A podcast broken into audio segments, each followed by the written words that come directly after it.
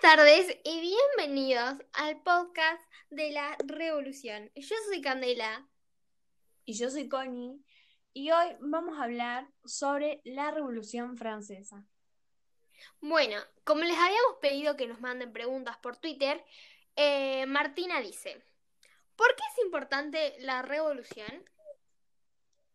Bueno, es muy importante la Revolución Francesa ya que este significó el quiebre del antiguo régimen. Es decir, que la mayor parte de los países del occidente estaban bajo un dominio de un Estado absolutista en el cual se daba todo el poder al monarca y casi nulo al pueblo, va a entender de cómo hubo ese cambio hacia un Estado democrático que es el gobierno que hay en hoy en día en la mayoría de sociedades adelantadas. Luego Martina Peralta pregunta, ¿qué cambió a partir de ella? Bueno, Mar, mira, lo que cambió fue que eh, comenzaron a hacer una república. Por lo tanto, tuvieron que eliminar las primeras bases de la monarquía absolutista. La siguiente pregunta es de Juan y dice, ¿qué sector pasó a ser predominante?